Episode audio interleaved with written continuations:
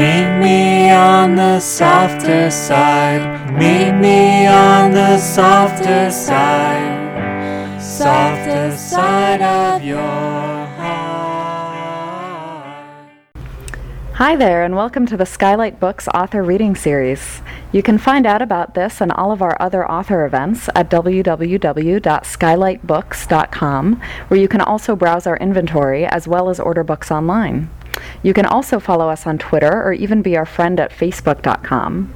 If you'd like to talk to a real person, we can be reached at three two three, six six zero, one one seven five. And don't forget, Skylight Books depends on listeners like you to help support us. So whether you're in our neighborhood or browsing online, buy a book or two to help ensure that we'll be around for a long, long time. Thanks and enjoy. Um, but tonight we are here for... Um The Santa Monica Review and the twenty thirteen launch party. Yes. And it's nice to see this room filled on a Friday night with so many literary friends. And so to kick us off, please welcome the editor, Andrew Tonkovich. Thank you, Noel. Uh, there is uh, wine and cheese and other goodies. Uh, here's my remarks. Welcome. I'm stealing a trope tonight from one of my favorite singer-songwriter activists, Billy Bragg, the folk-punk troubadour. I'm confident uh, that this audience knows what a trope is, and perhaps even welcomes a trope or two on a Friday night at a hipster independent literary bookstore here in uh, Los Feliz, California, U S A. Thank you, Skylight Books. We really appreciate it. Uh, Billy divides his loyal audience into peanut butter styles, the crunchies and the smoothies. And I don't want to pigeonhole you or the readers tonight. All of you are versatile, eclectic, accomplished authors and readers, but I am thinking that the people who showed up for this event, and I including myself, are the crunchy style of Santa Monica Review readers, the underground, the avant-garde, the dark and difficult ones who welcome a bit of subversion, a mild if pleasing whipping, a metafictional or political or linguistic or psychological puzzle, still with all the emotional and artistic wallop required of all good literature. Before I introduced our first of three terrifically wise and wise guy readers, I'd like to thank the following. Santa Monica College, our patron and booster and defender there, named Don Gerard, designer Mingye Wei, Christine Toby, Linda Sullivan, and Lisa Alvarez, with whom I'm celebrating thirty years in December. Lucky guy. And I just noticed him uh, walk in, uh, tall, pale, and handsome, Jim Crusoe, the founder of the Santa Monica Review, novelist, poet, all-around good egg, teacher, mentor.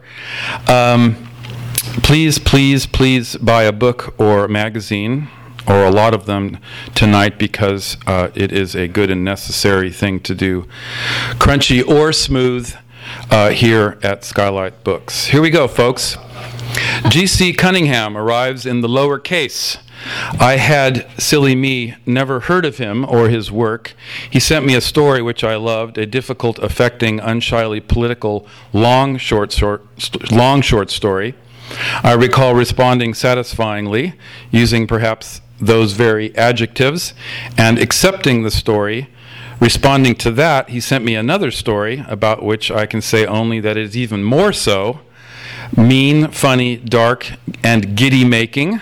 So yes, I published not one but two short stories by this strange fellow, and I would have, don't tell him, uh, probably published a third. Such a good mood he uh, put me in. He uh, is a U C L A graduate, lives in L A, sometimes work in film post-production. I don't even know what that is, but sometimes in Birmingham, Alabama. He's been in Bat City Review, Cut Bank, Denver Quarterly, Fiction International, uh, online at Potomac Review and McSweeney's, and the uh, shorter of the two pieces, my first Marine Corps essay, uh, the story about which I expect uh, you will uh, very much appreciate and perhaps has gotten him some hate mail, won second place in Fringe's two thousand twelve Flash Fiction Contest, judged by one of our other favorite nuts, Steve Almond. So good for him. Here's G C. Cunningham.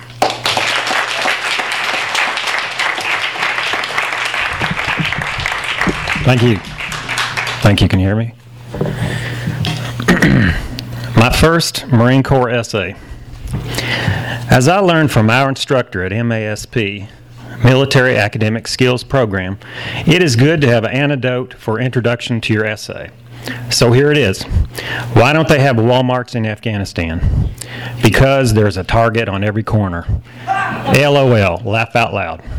But for real, there is four hundred eighteen U S killed last year and a huge four thousand Taliban. Lots of dead on the ground.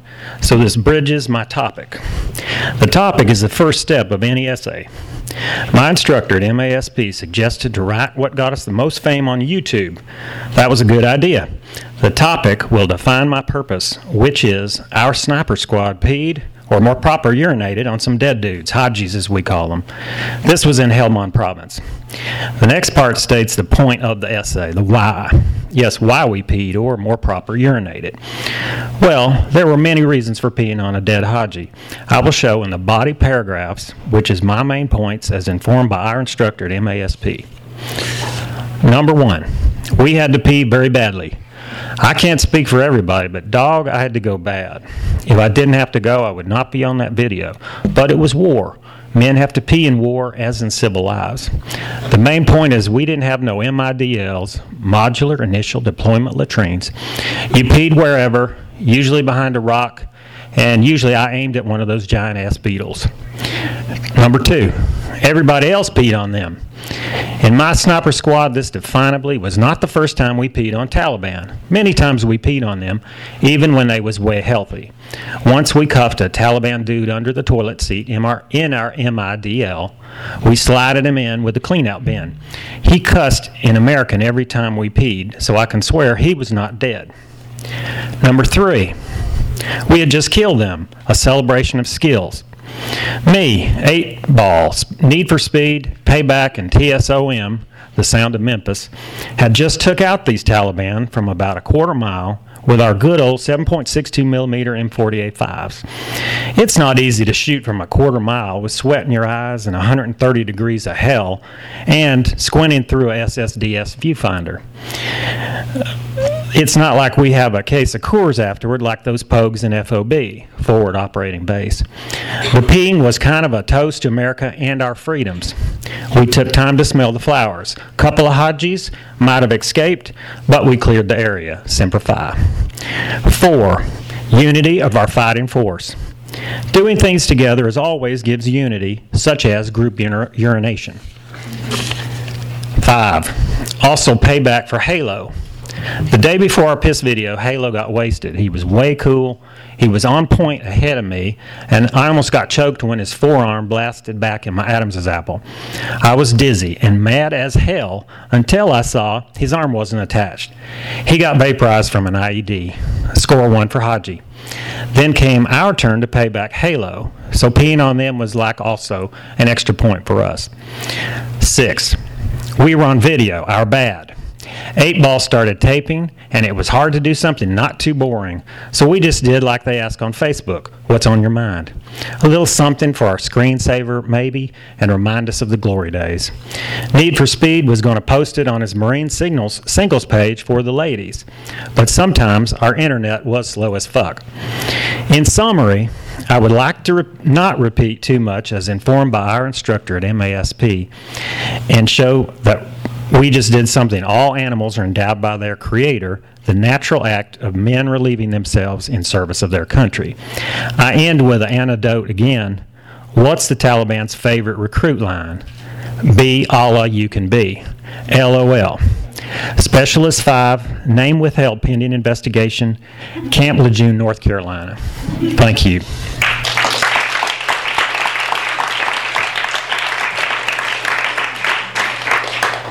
Um, that piece is in the the current issue of Santa Monica Review. And uh, I also have another story in there called The First Flight, but it's a, it's a little long, and I'm not going to read that one tonight. But I'm going to read another flash fiction. Uh, this is actually online at mc sweeney's dot net, uh, and uh, it was inspired by my wife, who's also a writer. It's called It's called Rules for a Loving Couple Who Write at Home. Rule one, morning greetings should be quick. Don't go on tangents about last night's dream and trample fresh ideas that crystallize in dawn's light. Morning revelations have the lifespan of snowflakes. Forget craft. Visions must be catered to. Note on Rule one. Under no circumstances mention the coverage terminology we must learn to replace our existing car insurance.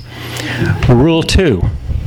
All post-morning greetings should be kept to brief utterances, nothing more than cordial nods or supportive smiles, as any two colleagues crossing the path in the office might do. Note on Rule two, this is no time to overreact to a terse greeting. If I'm blunt, I don't mean to be. I'm working on perspective, first-person plural, omniscient, untrustworthy. I cannot see you. You may be my sister, plumber, neighbor, a departed person, or some monster I've worked for, clawing into short-term memory, reincarnating as my antagonist.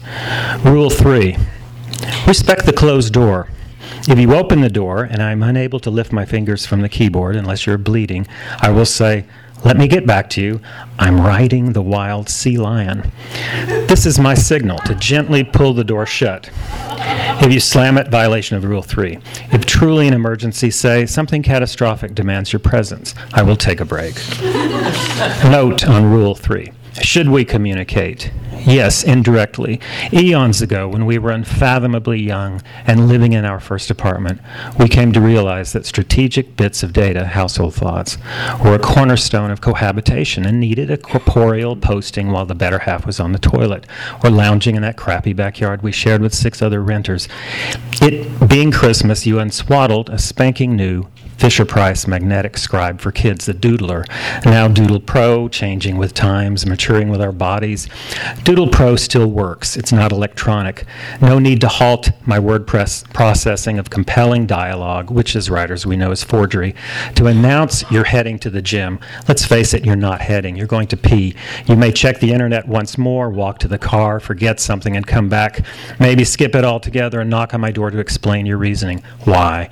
At day jobs in the city, we never abandon ourselves to that mad, codependent love that we found so snidely amusing in others. Take Roger, my coworker, whose lonely partner rings ten times before lunch. We call for necessity to coordinate evening T V, a night at House of Blues, that looming weekend reserved for imprisonment at your parents' condo. We don't call the moment we leave our cubicle for a smoke. We don't smoke, but a point is made. Why not consider our home as a kind of fluorescent rich office building overlooking the one thirty-four Tarzana exit? Another note on Rule three. Don't get me wrong. I cherish your gym time. Mind is body. You knew this before I did. You know more now because I'm not currently enrolled in an establishment like Curbs, which I understand is for women. If I, if I emerge from my writing space and Doodle Pro says you're working out at two ten p.m., that's all I need. Comforted in knowing you're sweating and firming for writing longevity. I will know where to find you if your mother breaks a hip tripping over her trio of Jack Russells. Final note on Rule three. I realize young people are laughing, snickering at our dependence on an embarrassingly undigital Doodle Pro. Fuck them. Look who's flying through a Scion windshield, typing on Facebook like my grandpa with two thumbs and jacking up the freeway death toll. They're crowning banal monkey speak preserved on a schoolmate's Motorola chip. I, I don't go for incessant beeping alerts when I compose, fretting over which room or coat or car I left the smartphone in. My final testament will tower over these lazy unsociables and etch the lasting dreams of our sad analog generation. Special note, special supplementary note about Kitchen Nook. The absence of writing material does not mean we are merely eating. If one writer approaches, the other should raise his or her hand to indicate presence of a creative space. And finally, Rule four. Don't get sucked into the gravitational pull of my bullshit when I have writer's block. I'm weak. I'm human. If stuck, I'll emerge from my space and buttonhole you with fascinating high-concept notions we could pin together, so good they write themselves, but only after I finish the insurmountable or even shitty idea I'm currently battling. Jonesing to blab yourself, you must shun me. I will decode the wonder of a Faulkner novel in potboiler sound bites, riveting studies of white trash barn burners and the mercurial Colonel Sartorius run. My catfish antennae have hit rock bottom, trolling classic lit for inspiration, reckless of seeking rural stream of consciousness. Beware, I'll probe your writing with stimulating questions. It will hook. Once my sail fills, I'll leave you high and dry. Unjust, yes, but as the girded Odysseus discovered from his mast, the sirens of conversation are irresistible. I will finish the potato chips, coerce you to bed for talk and touch, seduce you with hophead blather and a quick trip to the Norton Simon Museum because we deserve enrichment. I will pick up sandwiches at Oinkster and toast the end of afternoon or morning, spinning five dollar words and joyous run-on sentences as I did a million years ago to avoid nursery naps. Rule four is for you, my darling. Arm yourself, be vigilant, and good luck with the writing. Thank you. Thank you very much, and uh, thanks to Andrew for uh, having this event tonight. I really enjoyed reading for you. Thank you.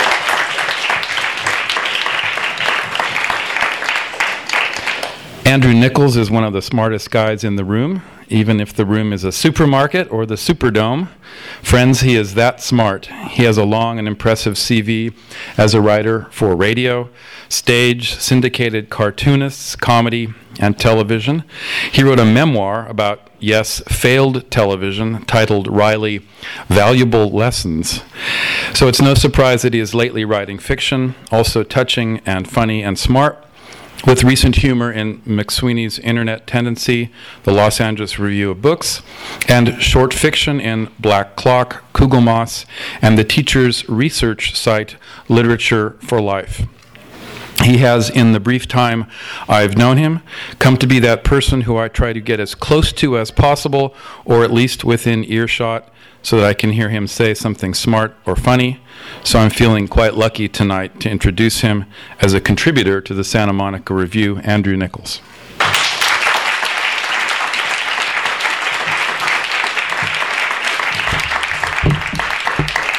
Pressure. Uh, thank you, Andrew. Thank you, Skylight. Thank you, everybody. Uh, I got a... Uh, When, this is my inaugural reading, by the way, the first time I've ever read um, words for myself that I wrote for myself. Um, uh, and the guy who was the drummer in a band that I was in thirty years ago in Canada, in the small town um, that I grew up in, in which this story is sort of set in, he wrote and said, uh, let me know if you get to sign any breasts after. I thought, so, so there's that misunderstanding of how literary readings go. Anyway. Uh, so that was in a small, but in in um, in keeping in the spirit of that, um, this story is in uh, Molly I Never. It's in two parts. Uh, the first is lyrical, pastoral. Uh, it's a twelve-year-old in a small town. Second part is um, sex, alcohol, and uh, embarrassment. So that's the part I'm going to read. Uh, it starts, nowadays you hear the wreckage of public things is a bellwether of poverty and moral decay, but we were poorish, not overly moral. We didn't, as a rule, go blasting holes in stuff.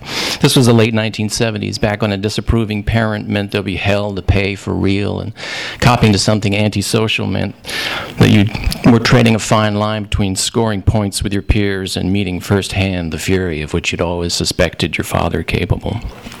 Um, this guy's twelve years old.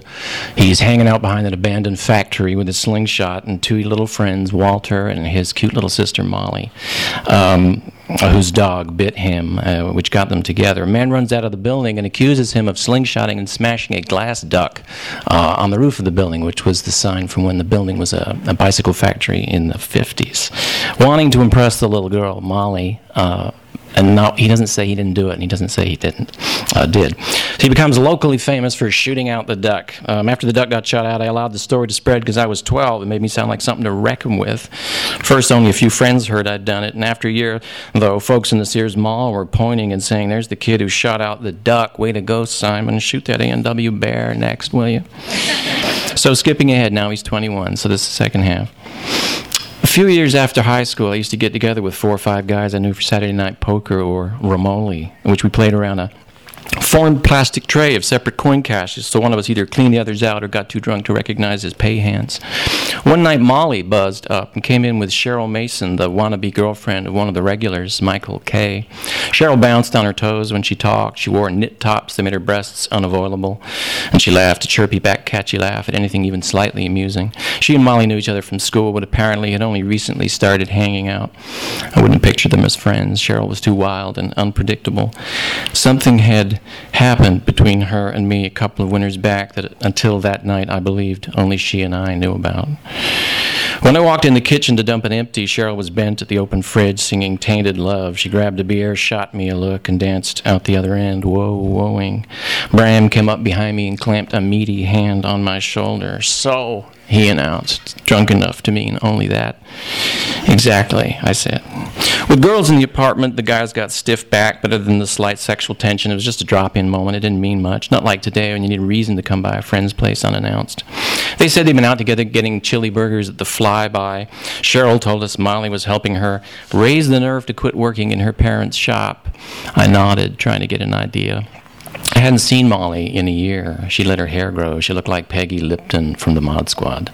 I got the impression now she was almost out of her teens. She was willing to take a wild shot at becoming a different sort of person than who she'd been as a child, but wasn't sure who that might be, what her options were. She studied people's faces when they talked to see if they were serious. When she turned quickly, her hair lagged behind, catching on her shoulder, covering her mouth. The girls didn't want to join in at cards or watch the game, so someone suggested we play I Never. How it worked was you listed things you'd never done, and you held your turn so long as you were the only one in the room who'd never done them. Eventually, like every game of this type, it turned to sex and dares or hard feelings and people leaving. We moved it to the living room, a couch and chairs surrounded by our host Greg's records and blue milk crates with their kite-shaped holes. Mike T. started. I never took a high school science class. Cheryl laughed. Walter Gill said, you lucky fuck. Bram asked, how the hell did that happen? Mike T's dad, who edited the local paper before he started drinking, had pressed the chairwoman of the Board of Ed to let Mike take double English in grade nine, which they allowed, letting him skip intro science, so he didn't have the prerequisite for grade ten bio or chem. He ended up with triple English and was tutored in science privately. He let all the guys know he'd screwed his tutor, who was from Quebec. Okay, Mike T said, knuckle cracking, and I've never Never smoked pot to forestall objections, he said, meaning deliberately held a joint or a pipe to my mouth and inhaled, not counting whatever you fuckers might have done to me while I fell asleep in study. I looked around at the eight of us, preparing to fess up to our inexperience, an odd inversion of the customary teen bragging. The drinking age was nineteen then, but most in this group had taken a long running jump at it in rec room parties of friends whose parents booted off to their cottages on weekends. A whole generation of adults must have thought all the scotch in town was oddly watery. Cheryl limed, laughed and mimed, smoking up. Molly had her hand up. Me neither. Walter nodded confirmation for his sister.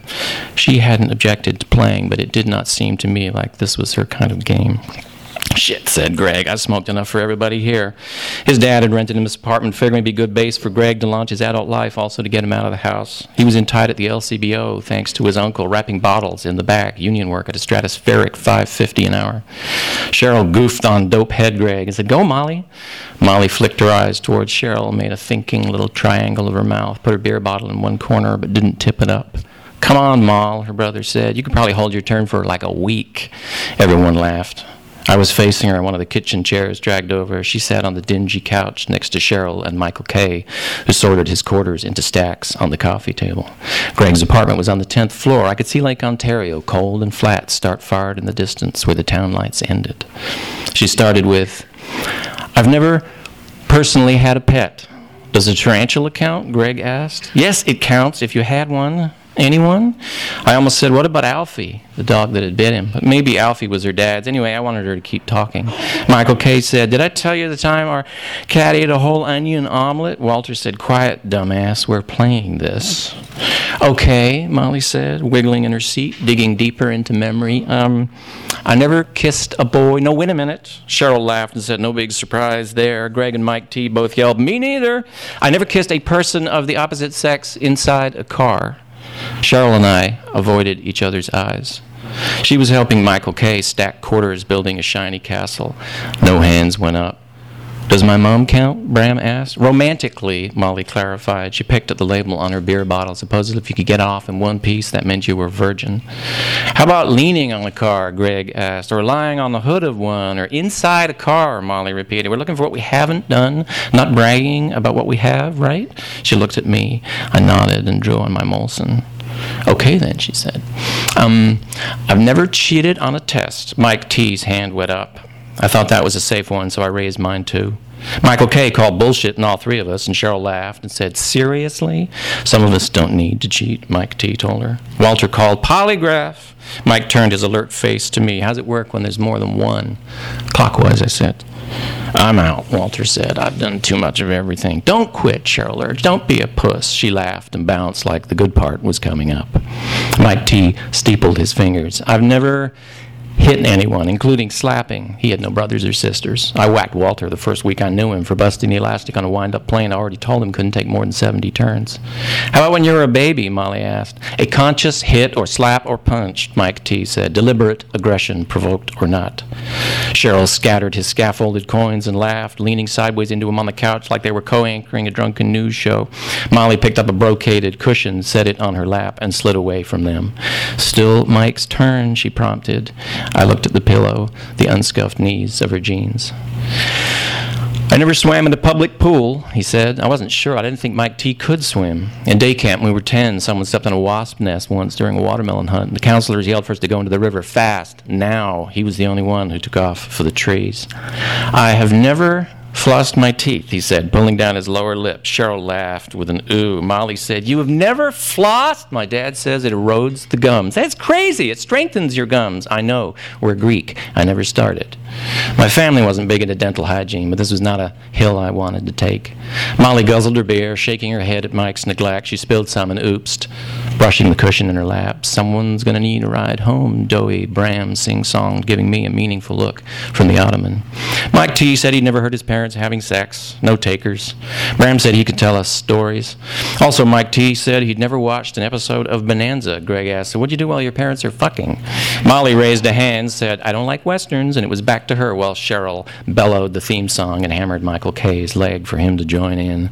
Molly took another drink, daring herself to it with big wide eyes, and glanced at me. I felt a warmth in my shoulders and looked somewhere between her and Cheryl, as if preparing for my turn. I thought about her volleyball picture. I never, she said, then had a fit of giggles that sounded prepared, like she was exaggerating her inebriety. The guys got quiet. I never put my finger on a knot so someone could tie a bow. Groans. Greg asked, what the hell kind of never was that? We tasted kissing. The guys are expecting things confessional to turn loinward. Molly said, faux primly, pointy fingers on her knees. Her mom had a trick for bows that did not require assistance. I thought of her yellow dress with the doily edges. It went around for twenty minutes. I'd never walked a dog, but neither had Bram. Molly had never seen a meteor or flown a kite. Michael K. tried to tell us he'd never worn headphones, but Bram said, how about that time at Susan Perringer's party on her parents' farmland? And he said, oh, yeah, shit, how come you remember that? You were so wasted you went home in Perry Oleshak's trunk. Four of us had never had a passport. Greg and Walter had never seen The Wizard of Oz. Walter and I had never tasted gin. The dog-ass smell of it alone made me want to puke. Greg started on something about baby powder. I had to remind him the qualifying since was not allowed. It had to be never. Walter had been too drunk even to play Romoli, and now he lay under the coffee table making different hand shapes that fit over his face. Bram had never thrown a boomerang, but neither had Molly, so with Walter out of the circle, it was his sister's turn.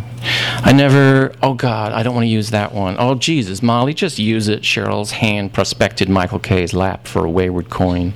He upended a beer while cleaning an ear with one finger. He seemed to have become totally unaware of us. Come on, Walter urged his sister from flat on his back. You've got to drive. He whacked her shin. She told him to shut up. She was playing this. Mike T. got up and announced that was it for him. Good night. He was a go-homer. Cheryl called him a puss. He replied, it required one to recognize one. Let me think. I never. Cheryl groaned in a get-on-with-it way. Molly got nettled and said, what? Cheryl said, Jesus Christ, use, just use the big one you're saving. And what did the rest of us want to bet? It'd have the word boy in it. There were three cute guys at a table in the flyby, Cheryl said. Their table had a mustard and ours didn't, but of course no way Molly'd go over and ask if we could have theirs. Because we didn't need mustard, Molly said emphatically. Oh, oh, oh, Walter yodeled from under the table. Hey, I don't care, Cheryl said. Just, you know, you were the one staring at them. I wasn't staring. My chair was facing their way. No way to extricate herself from this without coming off as straight-laced. Whatever you say. If you thought they were so cute with all your obvious twisting around to look at them, why didn't you go over? Molly spoke to the ceiling, shaking her head like, why does she have to put up with this foolishness? Stare, stare, Cheryl said, goofing her eyes out. Oh, that's right, I forgot. You're way too cool. Oh, I'm cool. Oh, what an insult. Oh, wow. Little Miss Cool, Molly said, popping your boobs out like everyone cares. Oh, well, still my turn, right?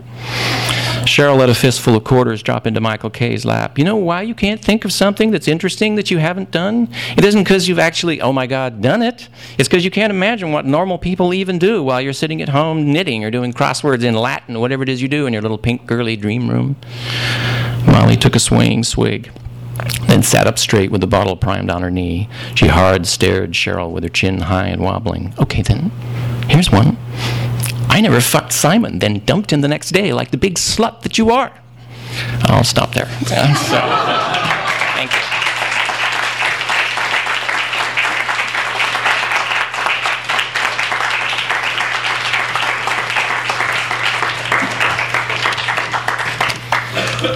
You're a tease.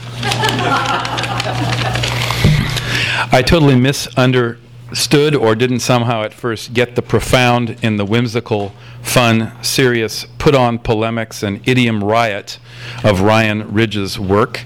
And to my everlasting shame, I actually declined part of a novel he was working on. I'm so grateful for second chances, as when I devoured his excellent short story collection, Hunters and Gamblers, when I got it, finally, silly me. Think Donald Bartholomew, for starters, and add an intoxicating blend of Ridge's swamp-infested idiomatic Americana by way of narration by Kurt Vonnegut or Hunter S. Thompson. And, well, I should have understood that Ridge was doing just exactly what he does, and so vividly, experientially, and poetically. I'm now a big fan and looking forward to more after his poetry collection, Ox, and the chapbooks, Hey, It's American, and twenty-second Century Man. You can read his work at Tin House, McSweeney's Small Chair, the Southern California Review, Mississippi Review, Los Angeles Review, Hobart, Consequence, and more. He's also managing editor at Juked Magazine, and I am hoping he accepts my apology and adds me to the number one spot in membership of his fan club. Ryan Ridge.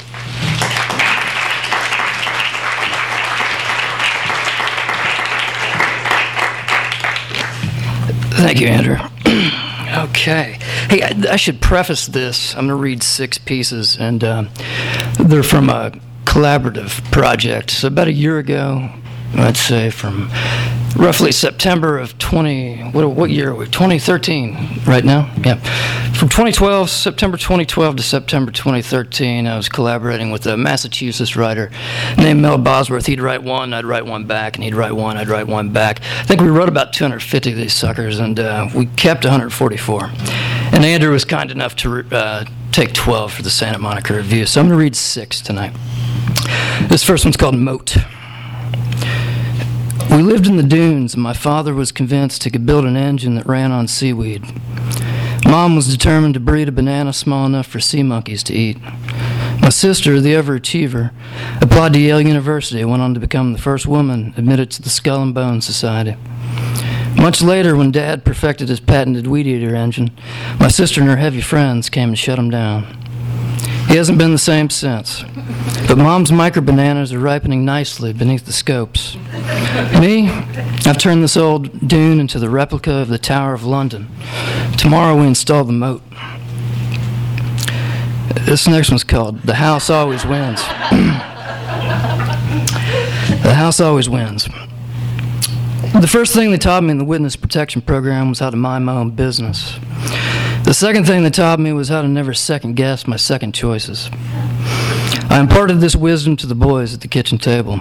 Did you hear that, Will? I mean, Tom. Did you hear that, kids? I stood swiveling back and forth from child to child, finger-pointing fake pistols in the air. The pressure was getting to me. I needed guts. I needed conviction. I needed a dark beer, a real beard, and a semi-automatic. The boys, they needed to finish their oatmeal and get to school. Then someone tossed a brick through the kitchen window, and I jumped so high I almost glimpsed God's designer sandals. The brick was wrapped in a note that read, "You will die a happy life." I'd seen enough. I rewrapped the brick and tossed it back out the broken window. "They're such awful people out there," I told the boys, as I wiped their tears and combed their hair. "There's such awful and wonderful things in this world, things we should probably never see." With that, I brushed their eyes closed with my fingers, cocooned them in a gauze of camouflage, and fastened them, and fastened them to my legs. I said, "You comfortable?" "My left leg." "Well, yeah." "My right leg." "Tom." "What?" "Yeah." Then I strapped every pellet gun I owned to my vest. It was time to see the world again. It was time to face the music. It was, to, it was time to show my bookie I hadn't busted. It was time to show that this time I was holding a house full of love. This one's called The Events as They Unfolded. They found the car stripped in the desert. They found you stripping in a dive just outside of Tucson. They told me you looked good as ever. They told me I could come along, but I'd have to hang back with Hector. He was their technician. I get to see it all go down on a tiny monitor, but the monitor in question turned out to offer an unexceptional view. In fact, it offered no view at all, as it was an analog baby monitor. According to Hector, however, if I closed my eyes and listened, I'd have a play-by-play of the events as they unfolded. The problem was, when I closed them, all I heard was monitor static and tires, and when I opened them, all I saw was taillights, canceled by the six o'clock sun. This is called uh, The Poet Addresses a Proud Nation. Sorry for those P's, lots of P's in these pieces. Um, Everywhere ash and Christmas lights. "No, you're doing it wrong," you said. I said, "Who the hell knows how to tie a bow tie anymore?" And he leaned in and tied it for me, the trails from your lit cigarette forming stately wisps around your nostrils. I shook your shaking hand and thanked you. "So this is it," I said. "It's time." You said, "It's time, and time is always, per aspera ad astra." I attempted to wrap my mind around it, but failed as usual. You said, "We will go on, continuing to continually continue." But you trailed off as the television cameras began rolling. I rolled my eyes. You took the stage in your camouflage suit, cigarette extinguished but not quite. It was so damn cold that night in the outdoor amphitheater that it looked like you were still smoking after the fact. My heart beatboxed badly as you leaned into the microphone and said, "My fellow countrymen and women, I regret to inform you that I don't have enough middle fingers for you all." And later, after your speech, when they shot us in the front of our throats, I saw stars. Stars everywhere. Stars falling everywhere on everyone. Everyone was a star, and nothing is real. This uh, next one's called Hot Date with History. I dozed in the lime green back seat of Dad's Chrysler New Yorker, my face tight with whiskey. My father would be back in a minute, or so he said. He needed to see a man about the future. I watched the sunset melt behind a candle factory. The moon rose and fell and dropped into the trees. I passed the time with some pills until I passed out. Dad returned at dawn holding a box of condoms and a T V antenna. I said, "Jesus, you took forever. What's all that all about?" He held up the antenna. "Son, this is the final piece of the time machine." He shook the condoms. "And these little guys? These little guys are going to fix it to where you and your sisters never happened." He tossed me the keys. "Come up here and drive," he said. "I've got a hot day with history, my boy. I need rest. I need sleep." All right. All right. And this last one's called Vanishing Act. Your water broke backstage. Behind the curtain, the crowd roared. You said we still had enough time to do the show, so we did the show. We started with the flaming sword cabinet bit and transitioned into the card tricks. And then I escaped from a straitjacket while you juggled kitchen knives in the corner. And for my next trick, I said, I saw a woman in half, and not just any woman, a pregnant woman. You lay flat on the table. I fired up the circular saw. You screamed and screamed. This wasn't part of the act. The crowd gasped. I stopped the saw and walked around to your legs and lifted your skirt. Oh, I see. I see. I'm going to need a volunteer from the audience ASAP. Is there a doctor in the house? She's having a baby. A little help. A man leapt on the stage and told you to breathe. He said, just breathe. He said, you're doing fine. He said, it's crowning. He said, here it comes. He said, congratulations, it's a girl. The crowd went wild. I fired up the circular saw, cut the cord, handed you the baby. The crowd went wilder. Then I fired up a cigar and disappeared. Years later, you told me that was my worst trick. Okay. Thanks uh, to... Uh, to Skylight, and uh, Andrew, do you want to talk about this? Thank you, readers. Thank you, audience. Thank you, Skylight. And there's more wine and refreshments. Thank you.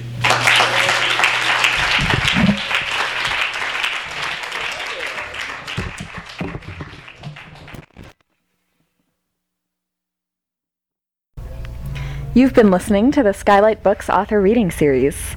Don't forget that you can check out this and all of our other great podcasts at w w w dot skylight books dot com. Today's music was provided by Fragile Gang. You can check them out at MySpace, Facebook, and the iTunes Music Store. Thanks for stopping by, and we hope to see you soon.